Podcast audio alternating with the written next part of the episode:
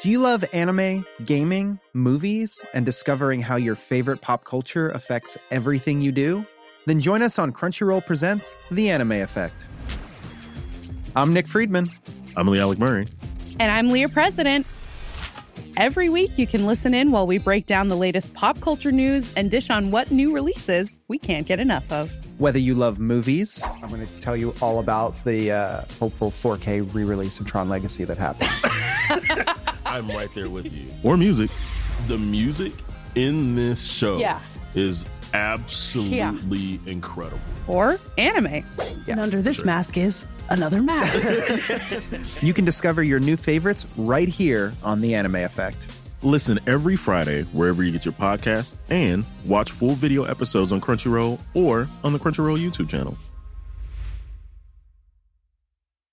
Hey, I'm Ryan Reynolds. Recently, I asked Mint Mobile's legal team if big wireless companies are allowed to raise prices due to inflation. They said yes. And then when I asked if raising prices technically violates those onerous two year contracts, they said, What the f are you talking about, you insane Hollywood ass? F- So to recap, we're cutting the price of Mint Unlimited from $30 a month to just $15 a month. Give it a try at mintmobile.com slash switch. $45 upfront for three months plus taxes and fees. Promoting for new customers for limited time. Unlimited more than 40 gigabytes per month. Slows. Full terms at mintmobile.com. Oh, oh, oh, O'Reilly. This is Sarah's O'Reilly Auto Parts story. Driving cross country with two young children is ambitious, to say the least. Then our check engine light came on. We pulled into O'Reilly Auto Parts and they tested it. Turned out it was a faulty sensor. They referred us to a great mechanic just down the street, and we were back on the road in no time. Oh, oh, oh, It's finally time to start firing up the grill. From city to shore, Acme is everything you need to prep for this summer season. Download the Acme app to shop for this season's essentials any way you want. Open the Acme app, clip your deals, then order your items online. An experienced Acme associate will carefully select your groceries, bag your order, and bring it right to your car or deliver right to your door. Download the app or visit acmemarkets.com for program details. Hubhopper Originals. I think the real story of Indian podcasting is the rise of regional languages. I, you know, I, I really think that I don't know if people will be remembering Indian words of the world once the regional language podcasts become great hits. I mean, they have the ability to harness millions of listeners, millions, not just in India, across the world as well. They're going to be so popular. Um, I just feel like there'll be no competing with the regional language podcasts for in, in English language podcasts like me. Uh, so if you are thinking, listening to this episode and thinking about podcasting, if your strength is in regional language content, please focus on that. If you can gain skills in that space, go ahead and please do that as well, because I think, and I think the streaming giants are hungry for content in that space. So you'll be welcomed with both hands and get lots of promotional support and all that good stuff. Welcome to the Podcasting University. Looking for help on starting your own podcast? Then this is the place to be. We will help you with everything from selecting your topic to promoting and monetizing your podcast in the simplest language possible. Listen to other podcasters who've been through the grind and learn from them as we interview them every week. You can find more details on thepodcastinguniversity.com.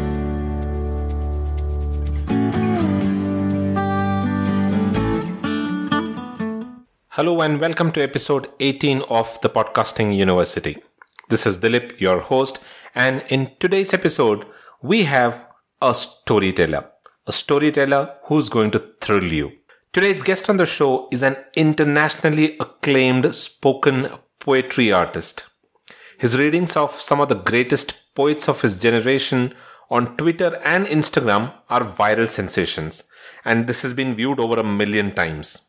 His work was nominated for a Pushcart Prize in Poetry in 2007. He is also a professional voice actor and an Amazon best-selling Commonwealth Short Story Prize and DWL Story Prize winning writer and has also received honorable mentions for the Katha Short Story Prize twice. He was amongst the top creative talents from India that also includes people like Amitabh Bachchan, Karan Johar, Anil Kapoor, Farhan Akhtar, and a few others who were selected to create original shows for Audible Suno. He is also the author of a multi award winning Amazon best selling short story collection, The Killing Fields.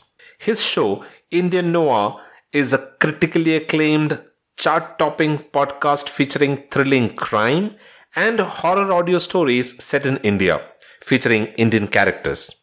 Indian Noir has been featured in the Harper's Bazaar, CBC, The Hindu, and many other well known media as well. It has won rave reviews on major podcasting platforms from critics and listeners alike and is a chart topper on almost all podcasting platforms. Welcome, Nikesh Murali, the prolific storyteller, to the Podcasting University. Hey Nikesh, thanks a lot for accepting the invite to be a part of the Podcasting University. Welcome to the Podcasting University and agreeing to be a part of the show and share with us your journey with podcasts. Thank you, Dilip. Appreciate your invite. And uh, I know it's taken a while for us to uh, uh, get here with, uh, with our busy schedules, but uh, finally here we are talking about podcasting, the wonderful details that make it such a rich art form. That's that's right. Uh, and you know, I, I want to learn a lot of things from you, and I'm sure uh, the audience would also like to know a lot of things from you because your show or your kind of podcast is probably one of those very few podcasts where there is a lot of uh, inquisitiveness that is built or you know thrill that is built with every episode so you actually wait for the next episode to come in so i want to understand more of that when we get into podcasting. But before we do all of that, you know, first what I want to understand is who is Nikesh Murali and uh, how did you get into this podcast, entire podcasting thing? Yeah, yeah, great. Uh, so I originally hail from uh, from Kerala, and uh, I migrated to Australia when I was 20 years old, and uh, um, I love, now live here in Sydney. Um, but uh, you know, I did my university years in India, and um, you know, when I was in university, I started writing. Uh, this was when I was doing my bachelor's degree. I was a poet for a while. When I got reasonably good at it, uh, I started writing short stories. Then I, um, uh, you know, I won a few awards for it. I was getting regularly published. I decided to move on to larger manuscripts. But by the time I finished writing what would become the first Sea Begins in a novel format, uh, the publishing okay. business had spiraled uh, its decline that we see now. Um, so there was a lot of manuscripts. Um, the publishing ecosystem had gotten, gotten a bit rotten in that uh, the editorial system was not there to foster new writers and support them. Uh, there were all these mm-hmm. literary agents who, you know, did not particularly uh, have the right um, lens on when it uh, did not have the finger on the pulse of the audience when it came to picking manuscripts. Um, obviously, there were exceptions in, in sort of both these professions, and there were exceptions in terms of publishers as well. But generally, what happened was there was a glut of books and manuscripts, and you know there was no way for a new writer like me to find a home within a publishing house. So I'd sort of given up on my dream of writing, and uh, I moved on with life, and uh, I spent uh, a lot of years not writing, but uh, always studying writing, and uh, maybe even sort of you know taking up the old manuscripts and polishing it or whatever. But there was an intense period of a decade where I was just studying how to write, um, even though in the back of my mind I kind of knew I was never going to go back to it. But it so happened that one day I decided, you know, I needed a creative outlet for myself, and so I decided to. Uh, I was always good at recitation and uh, did, a, did a few, you know, uh, drama pieces when I was at university. So I decided I will read poetry online. Um, and part of the reason for that as well, I was I was looking at a lot of Indian poets, and I realized they didn't seem to have. They they were all reading the same three dead poets all the time. They didn't right. seem to have a lot of access to the contemporary poetry. So I thought, you know, how about I just do uh, uh, recite some of these poems so people to access it, uh, they could access it, and I put it on a blog. And I, I was on Twitter as well. But anyway, it, it, it really took off, and uh, some of those readings became real viral sensations. And some of the greatest contemporary poets of uh, this generation, they really praised it. And on the back of it, I got a lot of voiceover gigs, and I gave voice to a lot of poetry videos. Um, Okay. And that, that really got me thinking like, so how about I combine skill A, which is writing, with the newly acquired skill B. And I suppose that's the real seed of the idea that's led to the podcast. But I didn't just jump on and start a podcast there. Mm-hmm. I decided I was going to, because of my the attitude that I always have, that you know you need to always study your craft before you do anything with it. I right. devoted at least a few years uh, learning how to do voice acting. I did a lot of online courses. I practiced. I performed in a lot of international audio dramas. And then when I felt reasonably ready, I uh, decided to start with His Night Begins and uh, did audio recordings of it and put it into a podcast, which became Indian Noir. In the beginning, I did uh, Indian Noir. Uh, in the, in the beginning, I did His Night Begins, a crime show, and uh, a vampire romance, just to test out which uh, would have more uh, demand okay. from the audience. And it turned out that crime was the sort of reigning genre. And by that time, you know, um, fiction podcasts had become very popular, particularly horror mm-hmm. podcasts. And I've always had an interest in writing and reading horror at that stage. I've written very few horror stories, but I thought, you know what, you know, the mechanics are fairly similar, and I was quite well read in horror, so you know, I knew all the conventions of the genre, I knew all the traditions of the genre, mm-hmm. so that got me into horror writing as well. So. So then I skipped between crime and uh, horror seasons of uh, of show, different shows, and uh, voila, we have uh, Indian Noir, which has become such a great success, a surprise to me. But uh, in a certain way, it's not been a surprise to me because of the kind of uh, format that you were talking about, which was you know the, the, the thriller format. I always thought I had a knack for writing thrillers, and uh, what I did was I used that basic framework for uh, writing both the crime show and the horror show. But uh, that's how Indian noir came into being. Oh, that's nice, interesting. And you know, your your voice has a certain uh, style of narration. You know, like what you said right now. You know, even now when you're talking, I could, uh, you know, that, that there is that style of recitation, which is it something that you built over a period of time, or is it something that is that has been there as an inherent quality in, uh, in you? Yeah, it's something I've had to build. Um, I, I suppose I was always good at recitation, so I kind of knew the conventions of it. But I still, mm-hmm. when I started reciting online, I had to go back and really learn uh, how theater actors perform lines so I then used that in the poems, and then I was able to transfer that skill set over to stories. And um, the other thing I did was, you know, it's not just enough to study and practice; it's also important to listen to some of the the, the masters of the craft. Right. So I listen to a lot of fiction audiobooks as well, the people who do it really well, mm-hmm. and I obviously, you know, use the, some of the conventions that they use. Um, but it's a you know it's a steady process of learning um, that goes on with uh, with uh, voice acting and audiobook narration and story narration and podcasting, wherein you have to constantly keep improving the way you deliver lines because it is your primary weapon. It's your okay. primary tool to engage with uh, with the audience. Um, so it's it's definitely a learned, a practiced craft. Right. Okay. Okay, that's nice. So so which means it is something that can be acquired over a period of time with practice. Correct. Yes. Okay. Absolutely. Through learning, repetition, um, listening to the best works, like most art forms. You're right. Okay, nice. So, uh, you know what? What I want to understand: uh, when exactly was Indian Noir launched? It was launched two and a half years ago, maybe a bit longer than that. Yeah, two and a half, three years.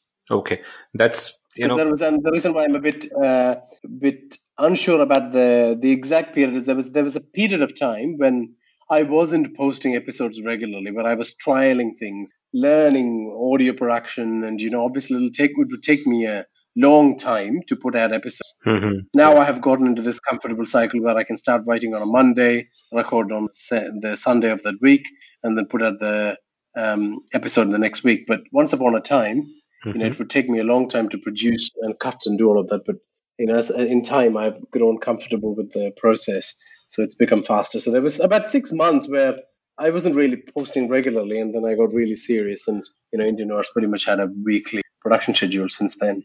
Okay, nice. So you know, I think uh, that was uh, some time around which in India podcasting kind of took off, and I remember uh, you know there there are these. Uh, uh, podcasters meetups that we used to do and uh, the first one i think was about two and a half years back so you know roughly mm. around that time okay so yeah. you know, while while we are at it, a couple of things that I want to understand now. Uh, you know, I see that you're doing multiple projects at a time. I saw that you're doing one uh, you know, as part of uh, Indian Noir. Then at the same time, you're doing the Heirs of the Pandavas.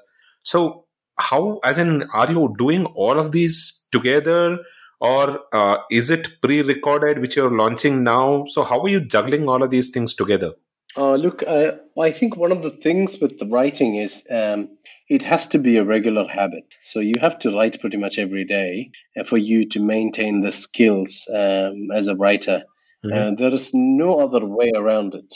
Uh, and so what that means is I've always developed a work ethic wherein I try to write every day. As painful as, as it is, it is as difficult as it would be for anyone listening to this uh, right now. It's it's really painful to sit and write, uh, but you know you just have to force yourself to do it. So what essentially happens is I will start writing on a Monday, and I will write uh, the Indian Noir episode and the Heirs of the Pandavas episode at the same time.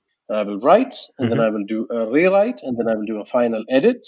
Uh, the with Indian Noir, I then narrate it, cut it, uh, audio mix it, uh, give it a couple of um, uh, editor- editorial listens, and then put out the version.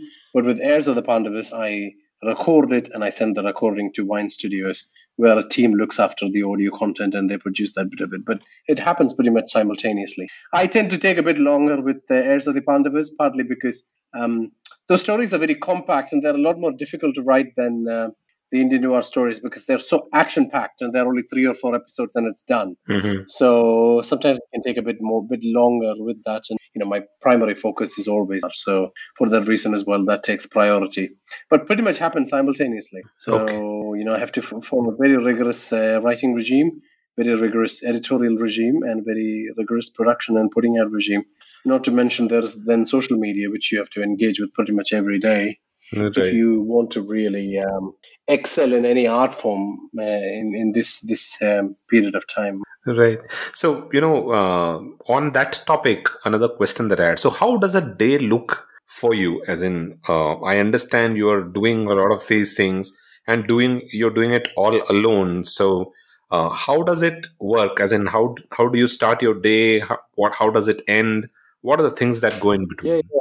So you know, I, I, you know wake up and I have to head over to work. When I was when we were not working from home, I would uh, go to my workplace, and then during lunchtime I would write. That's what I would do. Um, during okay. an hour long lunch break, I would take up pretty much that entire time eating and writing, and then go back to work, and then come back home, and then obviously do the things I have to do at home and uh, then late in the evening i would spend um, a couple of hours uh, editing or you know doing the production. Uh, that's how i split it during the day. And just in the evening too because you know at the end of the day you're pretty tired. To trick my brain into uh, actually doing those things what i do is i um, mix up the tasks. So i will like game on my playstation for half an hour then do the writing. Or exercise and then do the writing or do that in that order. So i'd game write uh, exercise right, and then obviously go to bed after that. Um, but yeah, that's that's pretty much the kind of daily split.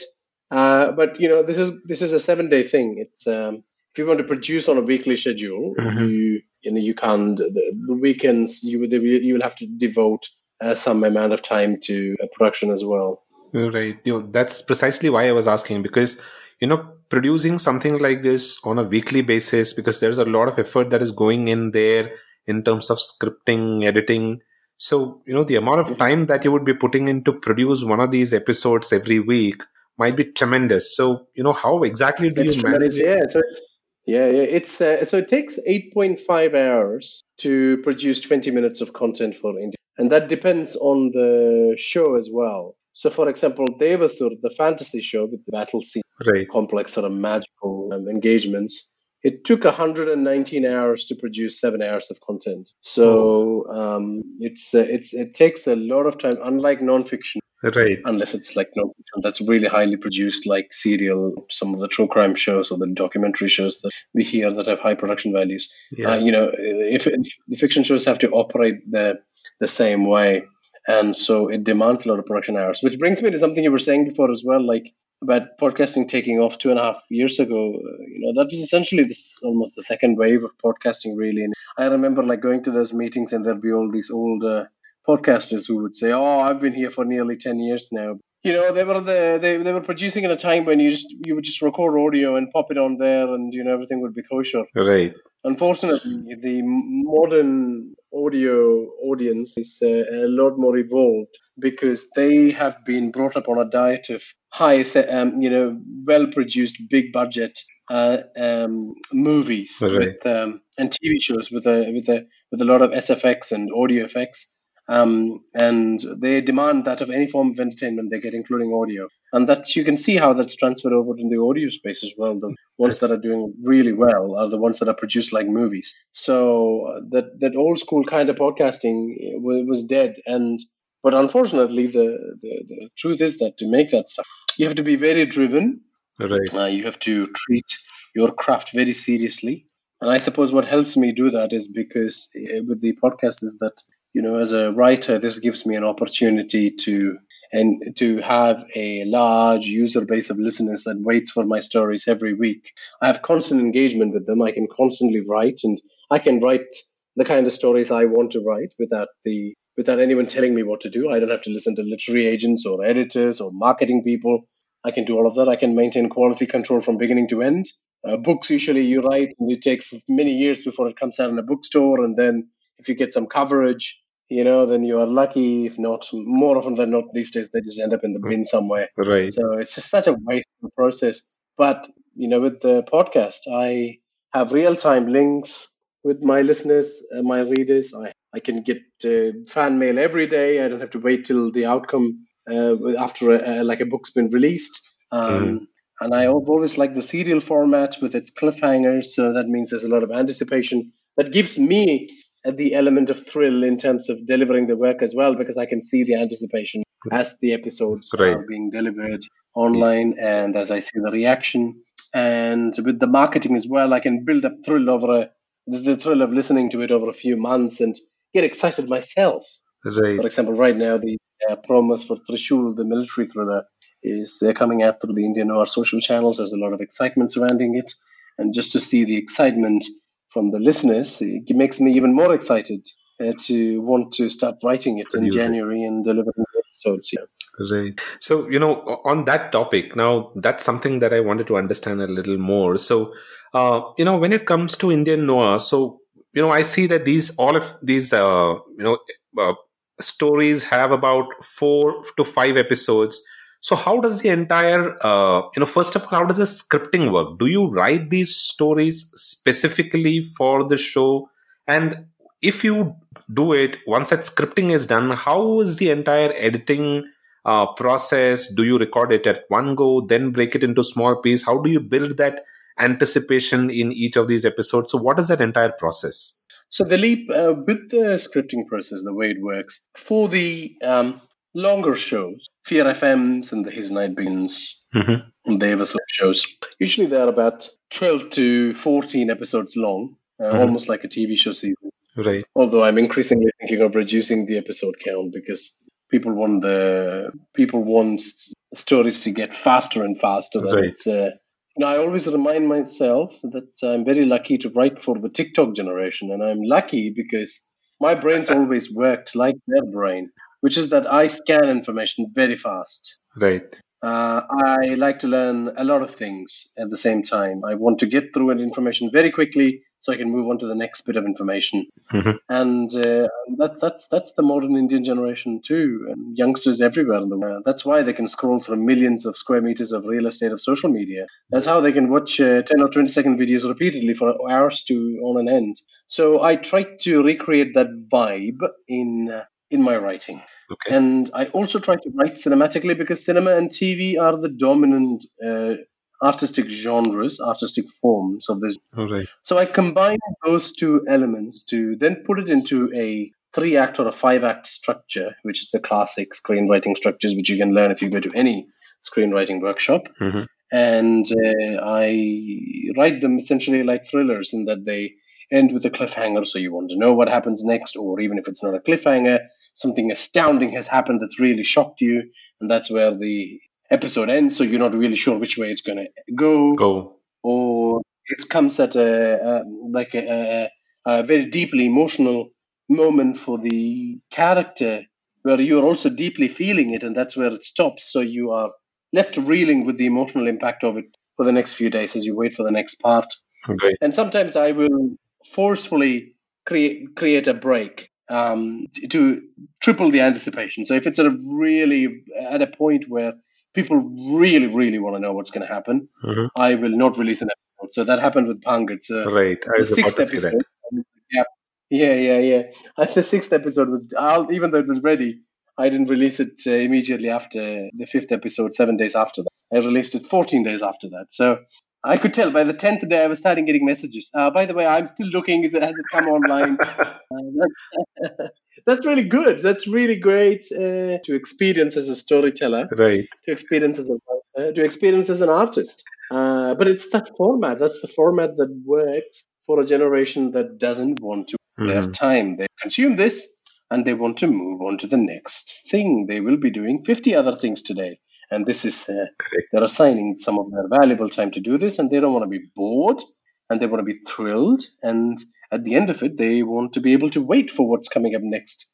Um, so I, I, I sort of, you know, imbibe all those values into this three act structure and I write them. And so there are obviously uh, shorter um, series of stories on Indian Noir as well, like Indian Noir X, which is about real life supernatural encounters or urban myths from India. They tend to be just one episode long. Mhm. There's the one shot, which is usually three to six episodes, which is like a horror short story. Um, but uh, you know, like I said, increasingly, even the longer form show shows, I'm thinking of reducing them from 13 to eight or nine episodes a season. Uh, for example, Trishul will probably be that long um, because people are, I think, you know, they they they want they want you to go faster and fast. They want the roller coasters to be uh, vomit-inducing, really fast, uh, and um, you know, and and just an absolute blast, a thrill ride. But you still have to be careful when designing these stories because, like, you know, a good thriller should always have a dip so that the rise can be equally enjoyable. But I'm always looking at ways on how to tweak the writing process, the production process to make it faster, but also also capture some of these essential qualities that makes a thriller work, uh, be it horror or crime. Um, so that's that's sort of the scripting side of things. So I write it, I the, rewrite the script uh, because writing really is rewriting, and then I edit the script for grammatical errors and spelling mistakes and all those things. Because even though it might be audio, even though it might be a podcast, you're still trying to produce literature Right. because it's the characters, it's the thematic integrity of the story, it's the the uh, the strength of the plot that keeps people engaged. So you all do all those things that you would do generally as a writer submitting to a magazine or a, or a book publisher. Mhm. And then once that's done, I record the narration in one long session. It really takes an hour or two two hours. And then once that's done, uh, comes the most tedious and disgusting part of the process, which is cutting the narration because it'll have multiple takes of lines you have done and you know gaps and all of that. You cut that and you create a version of that file, and then comes the uh, most entertaining part of the whole, the most exciting part of them, which is putting everything, you know, putting the music, the SFX, uh, and then the last bit is a bit tedious, which is listening to it, spot any errors to make sure that the work that you put out is the best work that you can deliver. Hmm. So, do you record all of these uh, stories, as in even the ones that uh, you know span maybe uh, seven or eight episodes? Do you record all of them at one go and then cut them into smaller episodes? No, I always make sure that I only record 2,000 to 3,000 words of script at a time. So usually there is the, the so uh, in audio narration terms, 100 words is equal to a minute of recording Okay. time. Right. So, so roughly 1,500 to 2,000 words Hmm. is, is what I tend to do with a script. I think that is the sweet spot. I think 20 minutes is the sweet spot for an episode, um, unless you can create a property that's very engaging. So, Right. and you know, even I've even tried this. So, for example, when I started His Night Begins, I the first episodes are like five minutes. But my thinking was, if people don't listen to me for five minutes, how are they going to listen to me for 20 minutes? 20 minutes, yeah. So I wanted to see how that was. So I increased it slowly and steadily. So once I got to like 30 episode, 30 minutes, I realized because His Night Begins and Virat Nariman are so popular, I could do three hours of it and people would still listen. So, but still, the sweet spot is uh, 20 minutes. 20 minutes. So I make sure that the script's around 1,500 long to 2,000 words. That being said, it depends on the script. Sometimes, you know, you, you always it's what I said. Like it, it is still a piece of literature, and sometimes to maintain the integrity of the story, it might have to be longer. Right. Um, some genres tend to be wordy as well. Fantasy is quite wordy, so the episode episodes are like 3,000, 4,000 words. So again, it depends on what genre you're working on, Mhm. but that's roughly the guide. Um, and then you cut and just produce it. Yeah, that's the that's the rough process. Okay. And uh, so while we were we were talking about this, and you know, we spoke about production value a little while back.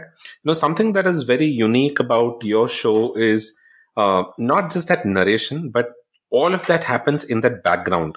You know, there there is so much of uh, you know that that music in the background kind of uh, brings that thrill in us. Uh, unlike watching a movie, when you're listening to it, in order for you to be thrilled with uh, you know something that is happening around you, that background music is important. So, what I want to understand from you is how does that post production look? And I understand you're doing all of this alone. So, how do you get the background music? Where do you get it from? How do you? Uh, how many hours do you put into post production? How do you mix all of this? What is that entire uh, you know uh, cycle like? Yeah, yeah. So I make sure that I always used um, always use uh, licensed music or the ones available in public domain that's been cleared for use. Um, so I mostly rely on AudioHero.com. That gives you you have to pay a, a monthly fee of uh, sixteen dollars, and uh, they give you access to sound effects and some BGM. Uh, and sometimes you can find online if you search some of the studios that produce SFX. They give it out for free with the license or the music out for free with the license. That's how I, I tend to go around and look for them and collect them and make sure I have the license because you don't want to be caught out uh, with the copyright. Never use stuff that you know that doesn't have a copyright release. Right. Um, so that's how I collect it, and then in the beginning, I think people who would listen to the first episodes of his of of, of Indian Noir would realize that you know I think in some episodes that I don't even have BGM, and it sounds really awkward. But the truth is, uh, it's something that it takes a lot of skill to put together to know what kind of music is appropriate where, what needs to be the decibel level, where does it need to overwhelm it. And I have this simple mantra that, like for audio narration, you know, my voice is superior to the SFX and the BGM, so that always takes prece- precedence. Hmm. But like you said, to aid in the immersion, I always tend to put a, a layer of. I, t- I try to. I mean, I do a bit of a sequence, and I listen to the sequence, and I think, okay, this is something that where the thrill ramps up. So I always go and look in my library for a bit of music where the thrill is escalating in the in the musical score towards the end. Uh, sometimes, if I can't find it, I even make my own music. So there is a um, software called Output. Again, you have to uh, pay for it. There's a monthly fee, and what you can do is you can attach a MIDI keyboard to it, and they have got the plugins that then enable you to produce music. I've really struggled with that. I'm not a musician, so I've had to learn how to do that, and uh, it's very hard. But you can make very basic scores. But I mostly rely on produced music, which I have licensed, where the license has been freed for public domain use for without any copyright issues. Right. Um, so yeah, it's, it's a matter of layering it underneath uh, the uh, narration in a decibel level that doesn't overwhelm the narration voice, and uh, also suits the scene and kind of captures the mood of the story as it transitions from one thing to another. Um, so again, it's something that takes a lot of practice. And if you are someone who appreciates movie scores and watches movies with uh, a very critical eye, that helps too because you know the kind of automatically learn a lot of things about how certain sequences need to be scored, especially horror. Right. Hmm. And you said yeah, audiohero.com. And where do you get that uh, SFX that you spoke about? That's audiohero.com. Okay, audiohero.com. Okay. So, Selling a little or a lot?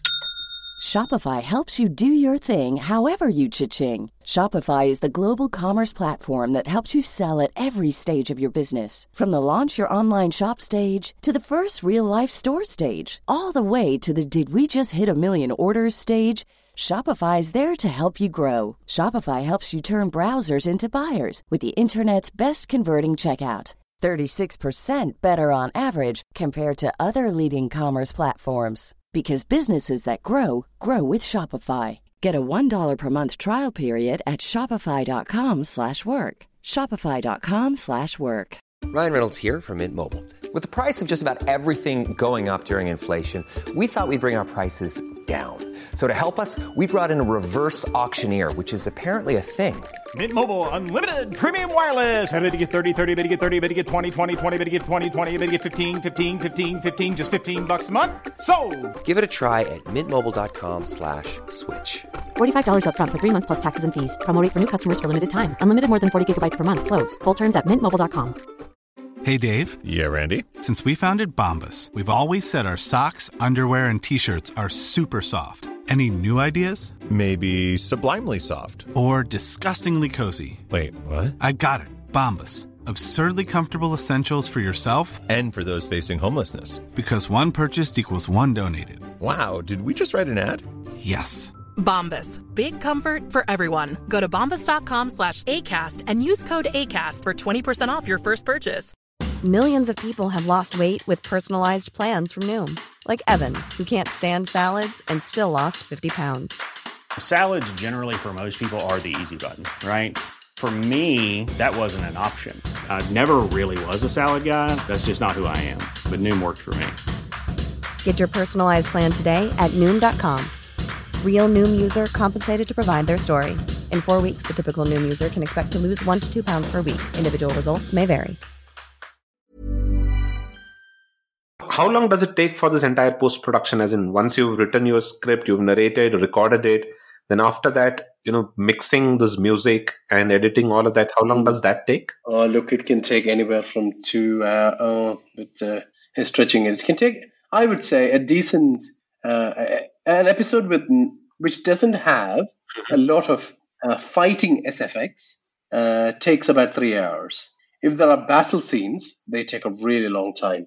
So they take about five to six hours. Okay. So three to six, I would say. Again, it depends on how perfect you want something to be. I have Right. I've spent much longer than that on some episodes where once I've listened to it, I've not been satisfied with uh, some of the aspects of it. So then you go back and try and play around with things. But yeah, I, I would resolve at least you know give at least three hours. Right. I was about to ask you about that. So, uh, once you once you've narrated it, once you've uh, listened to the narration, you then go and decide what is the background effect that you want to put in there, what is the music that you want to put in there, and then you procure or you get that from Audio Hero and then use that. Is that how the process works? Yeah, you can pretty much do it simultaneously as you put it into the final track. As you're going through it, you decide, okay, yeah, uh, this is a sequence where someone's going into the haunted house. So you can go and get the music that's appropriate for that. And then as you go through the narration, uh, the person opens the door. And so you go, okay, you'll either look in your own library if you've had that sound previously. If not, you go and procure that. You pop it in there. Okay. And it just keeps going and like that way from beginning to end. And then once that's all put, put together, you then give it a listen to see if it's all hitting the right beats, if, if the door's opening in the right place, if it's you know too loud, all that stuff. Okay. Um, and then yeah, then you produce a final output, and then you recheck that again to see if it's it's de- delivered in the in the most perfect way it can be. Okay, interesting.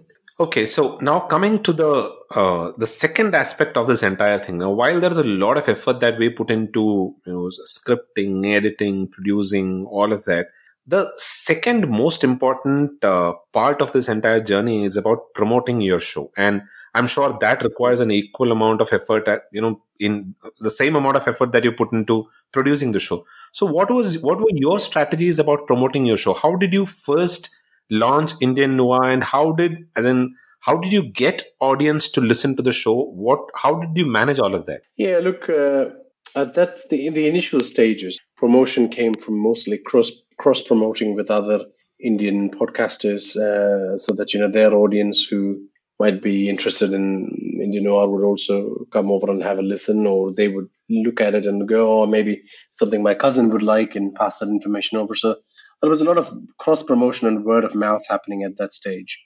Um, Indian Noir got really lucky. I think Indian Noir is the most critically acclaimed Indian podcast uh, because of the amount of coverage it's received in um, the Indian media. Uh, I I got very lucky with uh, newspapers and magazines just discovering Indian Noir through word of mouth. Uh, you know, I think the big, big, big break for Indian Noir was when Usha Raman wrote a devoted an entire page in the Hindu to Indian Noir in the very beginning. And I said this the other day that you know, like since the, uh, the, on that day, the the dashboard spiked, and that spike has never gone down. From that, obviously, momentum built, and then the listeners were very vocal. Mm-hmm. that's, I think, a lot of podcasters are not lucky in that sense, wherein their audience might not really be vocal on social media. Whereas with Indian Noir, they are really vocal. They will talk about it. They will reach out to me and compliment me. They will talk about it on social media, on other platforms. For example, you can Reddit and see all the posts about Indian Noir on there. The other thing that's very interesting with Indian Noir is people will listen to it and then they will listen to it with their families Mm-hmm. uh, as as well, or listen to it with their friends uh, at a university, or when they go out, or when they go on a long drive, and so that's that multiplies that that effect, the word of mouth effect, and then obviously it also Indian Noir was also a part of that wave of podcasting, which uh, was very which you know which which came uh, which brought with it a lot of very talented people, very good podcasts, and uh, there was a lot of media coverage of that that wave of podcasting. So Indian Noir benefited from that. Um, we've been put in a lot of best of lists by a lot of uh, Indian magazines like Harper's Bazaar, Bazaar for example, uh, Femina, and Men's Health, Men's uh, Men's World, because there are there aren't many podcasts like Indian Noir Right. producing work in, in the same quality as it is, and constantly evolving in the kind of stories it tells and in the the quality of the output. I think that it's an easy go-to for the media when they when they have to point out to an example of what is a great podcast Hmm. because it is a great podcast. Right. Um, so they are able to, um, and, and I'm very, it's very, it's very generous of the journalists who have covered Indian Noir, very kind of them, but also uh, wonderful of them to champion uh, indie podcasters and an art form uh, that's that's new and emerging. Um, so you know, the, I've been, they've been very, very generous to me and the podcast. Um, so that's that helped as well. But then so has the social media presence branding was not something I paid attention to too much in the beginning, but I was regularly posting on social media updates were coming out. And then uh, what I did was I also at one point decided I need to up my social media game. So I went and did a lot of online courses. I just searched what's a good, uh, you know, like social media marketing course. Okay. Uh, there are plenty on plenty on Udemy and Coursera and all those free services that you can go and do. I even did a few pay, paid ones, which are very cheap. And uh, you know, when you when you watch a few of them, you get an idea of how you should be doing it. So you should have a you know brand. Uh, the the font should be the same. The color schemes need to be the same. Right. So that really then transformed my social media outreach as well. I made sure that I decided on all those marketing aspects and then started putting out content following those guidelines. I used to work in uh, communication, so I, I have some understanding of how marketing works. So I was able to sort of draw on those skills in terms of creating posts. That was, the, you know, I never run out of ideas when it comes to putting out a post every day. So that's really come in handy. That the fact that you know I, I used to do that professionally uh, before. Okay. But uh, I, my other profession is also you know post that I, from communication I moved to policy analysis. And so as an analyst, you then get, get you know you have a lot of research skills, you have a lot of analytical skills. So you know that gives you a very strong skill set to go and look at other successful examples and work out what really might work for you, and then try them and you know, see what works for you in a trial and error format. Mhm. And so, um, but you're absolutely right. It's something you have to do on a daily basis, social media promotion, and uh, keep engaged with your listeners. Uh, you know, when other podcasters reach out to you, or you know, engage with them, support other people in the community, support your regular listeners and social media supporters. Um, engage, uh, try to when someone else has a win, celebrate that. Thank the journalists for covering that, even if you are not covered. All that good stuff. Hmm. So generally, being a good citizen, um, a good person, uh, it's, it's also part of uh, social media promotion. Okay. And all of this media coverage that has happened, all of that was organic, right? Just because of uh, the popularity of the show. Yeah, yeah, absolutely. So in the two and a half years, I have spent like two weeks of Instagram ad money. That's about it, just to see how that works. I wasn't particularly impressed for those wanting to know the answer.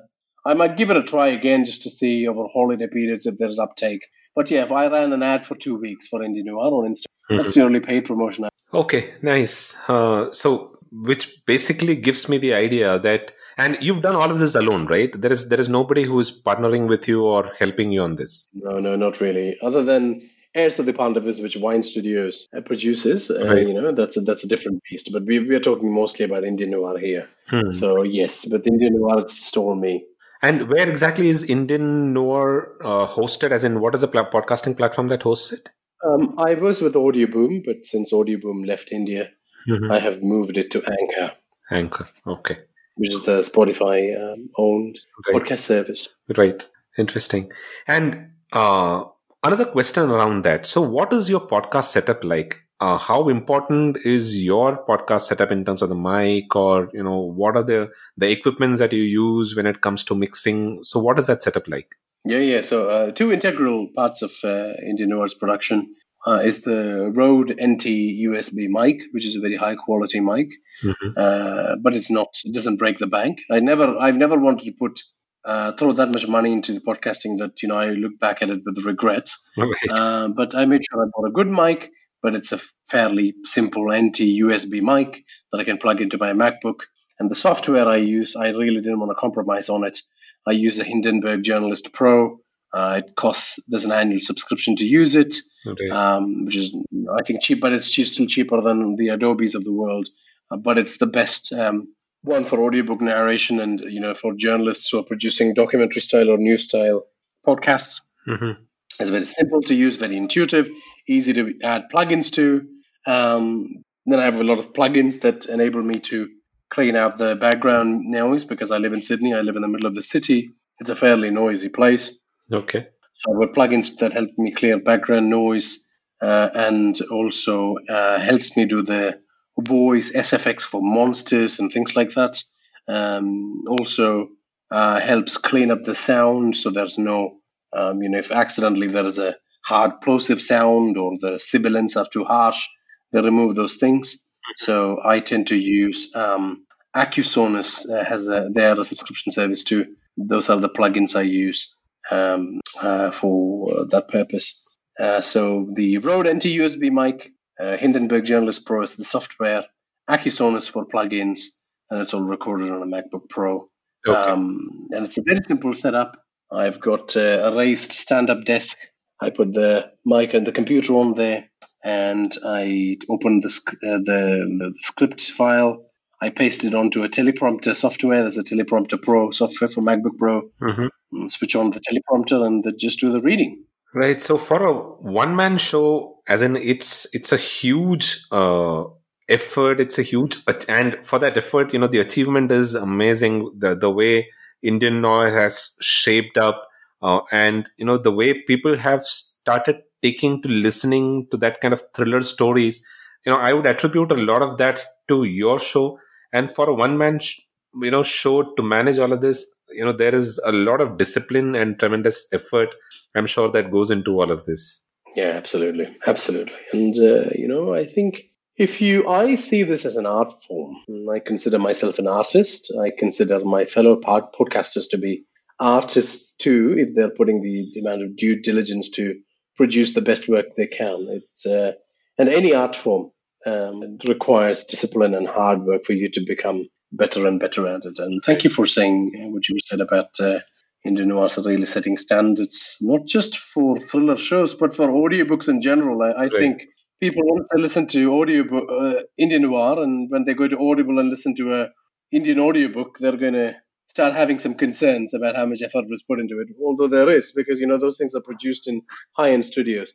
But there is something to be said about a storytelling experience that combines SFX and background music and you know um, voice acting all those things it's um it's it's it's it's it's theater of the mind uh, and um, watching a movie in your head all of that's happening at the same time so i think indian Noir has set the standards in, in that sense. It's also set standards for how podcasts need to be delivered. I think the quality of the narration means that people expect that out of podcasters. So that's one thing i would say to indian podcasters that you know especially if you're doing podcasting in english it's a bit hard for us because English is my third language too, and I totally understand you know how you would be uh, engaging with a, a language that's a third language as well.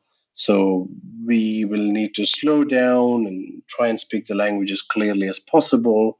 We will need to use pronunciation apps, all those things to make sure that we deliver a good listening experience to the, the reader and and try and develop a narration voice as well, which is very clear. And so, so there's all this sort of additional burden. So I think Indian Noir's kind of introduced that as well. And for the biggest achievement for Indian Noir really is that it has managed to encourage a generation of Indian podcasters to um, start podcasts, to find value in their artistic skills, Mm-hmm. uh, their uh, own ability, their creative talents to, uh, uh, you know, write stories or go and research and find out information and put them in a very interesting format. All those things, because that's one thing that comes through with all the testimonials that you would see on Indian Noir social media pages. They love the podcast, they listen to it, but they also attribute um, it to the success of their own ventures uh, or their own artistic journeys. So that is very hard work. No, that's right. And, you know, I'm sure uh, your story and uh, how you are running this show will be an inspiration for a lot of people because I hear a lot of people asking this question in, in some of the discovery calls that I go on. You know, there are people who ask this question as to how many, uh, you know, how much of outsourcing do I need to do? How many people do I need to onboard uh, to produce a show that that that have has quality that offers quality? But here there is this show that has tremendous quality uh, exceptional uh, style of storytelling, but all being managed by one person. And uh, while I, I, I agree that there is a lot of discipline that needs to go into doing something like this, but I'm sure this will be an inspiration for a lot of upcoming uh, podcasters, specifically in the storytelling niche. That's right. And I think that, you know, like if you can afford to do it, you know, outsource it to a studio like Wine Studio that does um, Airsa Pandav uh, to produce it because it'll take take out the hard work that goes into the production side and you can Mhm. focus on the writing and the narration if that's what you want. Right. Um, that's all. That would also always be suitable. You will get a different style of production as well. That's important to keep in mind because Indian noir is exactly as I conceive a story, Right. whereas Heirs of the Pandavas is not exactly as I conceive it. It's kind of there, but like you know, the the audio production and the SFX is more uh, like a, a, a, a- it's it's almost like a proper movie in your head Hmm. whereas Indian noir is a oral storytelling experience. Storytelling, right. It's it's it's like um, it's the difference between going to a the Pandavas is go- like going to the cinema and closing your eyes and experiencing a movie, whereas Indian noir is like coming sitting around a fireplace and listening to a really skilled storyteller Right. who's able to conjure images in your mind and through subtle um, changes in voice or musical cues enable you to relive an experience. So the experience will also be a bit different. Um, But if you're looking at the purest distillation of someone's art form, I think in the storytelling department, something like Indian noir is is probably the the the greatest, is, is, is probably a good example of it. Right. Well, that's primarily why I wanted to touch upon Indian Noir because you know that, that difference that you said. Um, I agree that that is there, and you know, it is that uh, experience or it is that uh, knowledge that I wanted to kind of extract from you, and uh, you know I think uh, that's that's what the entire discussion was. So one last question that I had, Nikesh. So. Uh, What's your outlook on podcasting and uh, what is in store for Indian Noir in 2021? In terms of an outlook, uh, Dilip, I think that what we're going to see is um, in the next few years, some really talent, talented people are going to come on board in the podcasting space. And a lot of um, audio studios are going to come into play as well. And they will obviously be funneling content into the Spotify's of the world. Um, some of these big streaming services might even get in-house teams to produce work that uh, you know they know from their algorithms are quite popular. Uh, I think a lot of the indie the indie podcasting scene will become even more robust. The quality will keep going up. Um, but I think the real story of Indian podcasting will be the rise of regional languages. I you know I, I really think that I don't know if people will be remembering the Indian noirs of the world once the regional language podcasts become great hits. I mean, they have the ability to harness millions of listeners, millions, not just in India, across the world as well. They're going to be so popular. Um, I just feel like there'll be no competing with the regional language podcasts uh, for in, in English language podcasts like me. Uh, so if you are thinking, listening to this episode and thinking about podcasting, if your strength is in regional language content, please focus on that. If you can gain skills in that space, go ahead and please do that as well, because I think, and I think the streaming giants are hungry for content in that space. So you'll be welcomed with both hands and get lots of promotional support and all that good stuff. Uh, so, you know, things are going to get harder and harder. Existing crop of podcasts to grow and maintain in terms of listener numbers. So that'll demand even a lot more out of Indian noir in that in that sense. I think the with in terms of forecasting, I think the, the monetization is the real issue. I really still don't see an answer to the monetization problem. Right. I know some of the some small ad agencies are coming into play. You know, they're specifically looking at podcasts. Anchor, for example, may start allowing ads to be played on Indian podcasts. There might be some funding coming through from streaming giants to produce some content for them. That sort of thing. That's already been happening. That might ramp up in the in the future. But I think we are still looking at three or four years, or maybe even more, in terms of nailing down the monetization equation. That's not a very promising outlook. There is a lot of Patreon style experiments taking place as well. Right. Uh, I will try and dip my toe in all of these different spaces because it'd be, be nice to get monetized, uh, to, to have that option, but also just to see how it works in India, what it really means going forward. Because I think, you know, it's, in, and, and, and sort of convey my wisdom to other podcasters and young podcasters uh, as to what that actually means. So that's that's my general. I mean, podcasting is, is really really going to take off globally. It's going to be an awesome art form. It's not going to go the way of blogs. People make fun of podcasting that it's the the blogs for the millennials. That's not true. Mm-hmm. I really think that it's a, it's a it's a much more sophisticated art form. Right. And with the experiments taking place in it, and with the amazing talent that's uh, partaking in, in in in different sort of um, creative endeavors in the scene, uh, it's only going to become more robust, more engaging, um, you know, more interesting um, as an art form. Um, but with what's coming up for Indian noir, I think you know, I think even the last two and a half years has been a bit of there's there's been a lot of experimentation going on with Indian noir in terms of content length, how the script needs to be, how how, how long should seasons be, what kind of genres might work. I think 2021 marks the end of those experiments, and it'll be really bedding down and delivering the the shows that we've got planned. So. Okay. Um, uh, Trishul is starting in January, and Fear FM uh, is also returning uh, in in uh, in 2021. And interspersed between those shows, there might be some surprising short form stories, but really, 2021 is really delivering awesome seasons of those two shows with the intention of delivering another surprise in 2022. So you have to constantly keep escalating the surprises, just like a thriller. I know it's i think that you know i think that's the marketing mantra too. You have to while people are being thrilled listening to Bhangarh and wanting to find out next you throw another thrill in the form of Trishul that's coming up in january. And then they're thrilled for that and they can't cope with the thrill. And then you know you have to find something else and something else. And and then you just can't just throw that at people. You have to deliver as well. That's the other problem. If you Yeah. just keep hyping up and there is no you don't deliver the end product, then no, you know, you will lose your audience as quickly as you gain them. So there's that too. So you have to keep uh, improving and growing as an artist and constantly escalating your skill levels, which takes a lot of writing, reading, research, uh, experimentation, trying new things. And some of your experiments can fail, but that's okay. But I, I think that period has come to an end for Indian Noir. Now it's we've really bedded our Okay. our process, our genres, our duration length, our basic formula. So now it's about um, delivering that in 2021 and see how we go.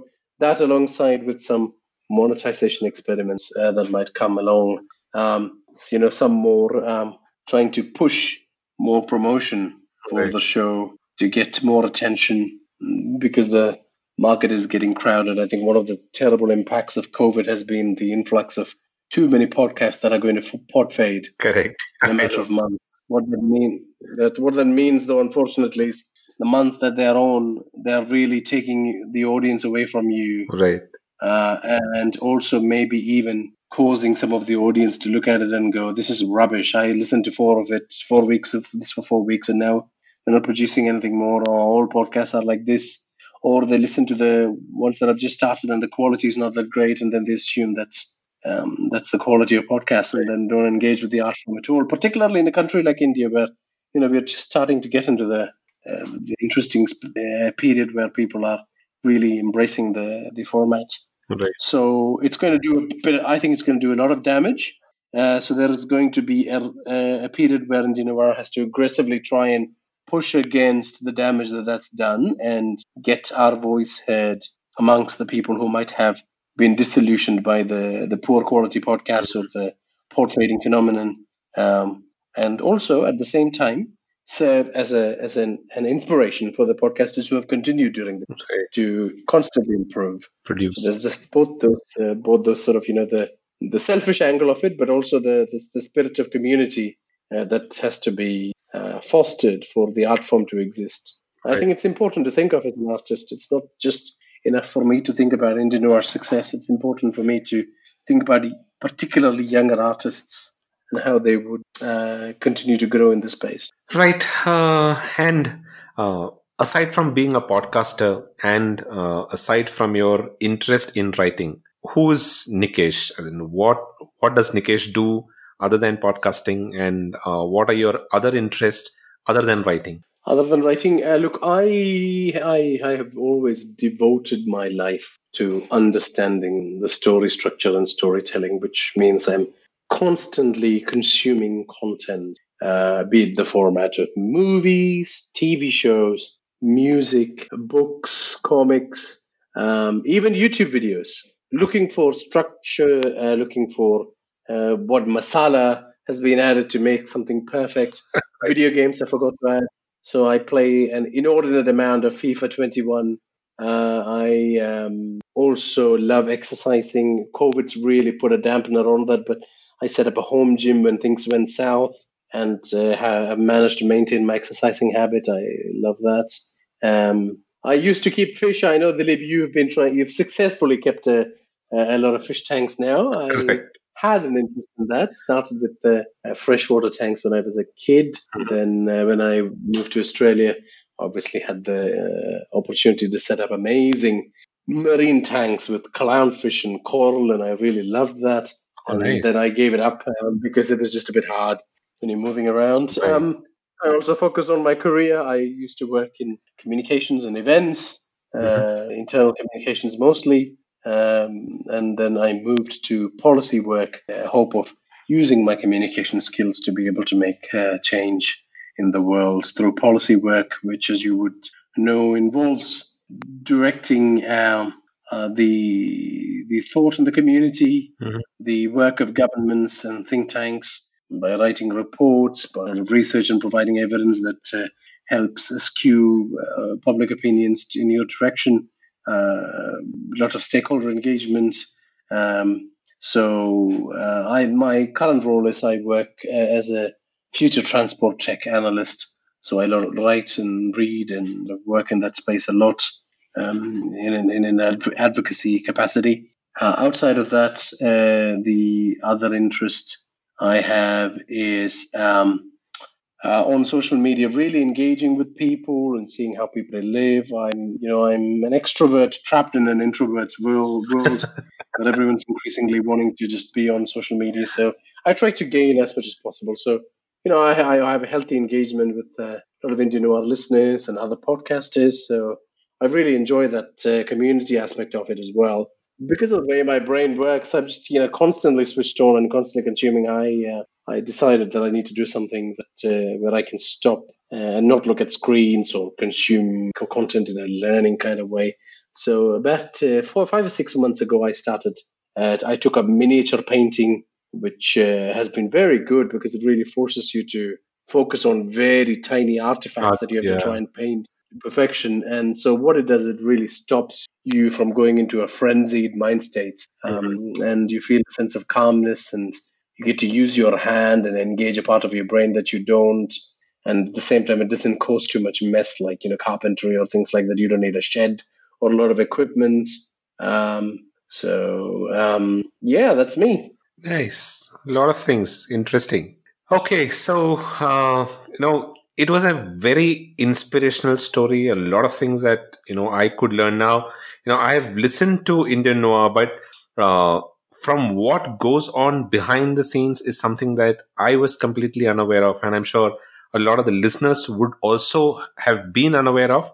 But I think this interview has given a perspective of uh, what happens behind the scene and what is all of that effort that Nikesh puts into producing that uh, top quality uh, episodes in Indian Noir. So thanks a lot, Nikesh, for uh, joining me on the Podcasting University and talking to me and inspiring us all. And um, you know, I look forward to some uh, as an even more interesting episodes from Indian Noir in 2021. Absolutely, you can. So Indian Noir is on www.noir.com. Noir is spelled N-O-I-R. If you go there, uh, there is a button as soon as you land on the website. When you click it, it'll take you to your favorite uh, audio streaming app, and you'll be able to subscribe and listen to Indian Noir. I am at Indian Noir both on Twitter and Instagram. Uh, Indian Noir is not just an interesting podcast; it produces a, a lot of amazing, interesting social media content as well. So don't feel shy about engaging with me on social media. Um, and thank you very much, Dilip, for having me on here, uh, particularly on a, um, on a on a podcast that's named Podcasting University. I feel very humbled that I have something to teach to others.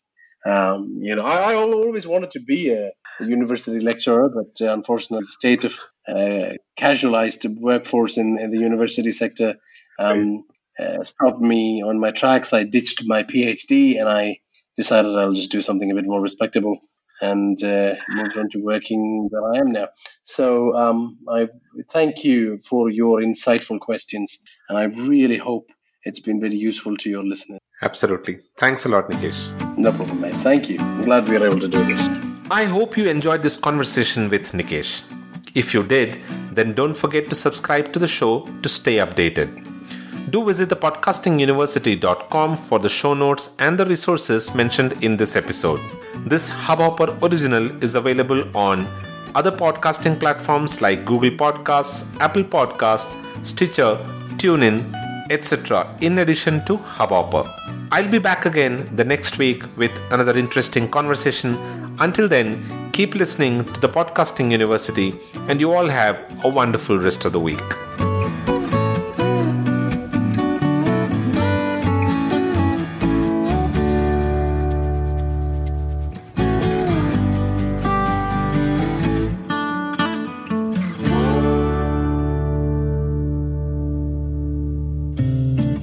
इस Hubhopper original को सुनने के लिए आपका शुक्रिया।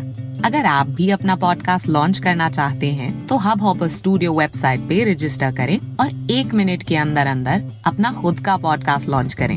यही नहीं studio देता है आपको पूरी आज़ादी कहीं भी, कभी भी अपना पॉडकास्ट लॉन्च करने की सिर्फ़ तीन आसान स्टेप्स में। तो साथ में अपना पॉडकास्ट शुरू करने के लिए तैयार? Just hop on Hubhopper simply content It's finally time to start firing up the grill. From city to shore, Acme is everything you need to prep for this summer season. Download the Acme app to shop for this season's essentials any way you want. Open the Acme app, clip your deals, then order your items online. An experienced Acme associate will carefully select your groceries, bag your order, and bring it right to your car or deliver right to your door. Download the app or visit acmemarkets.com for program details.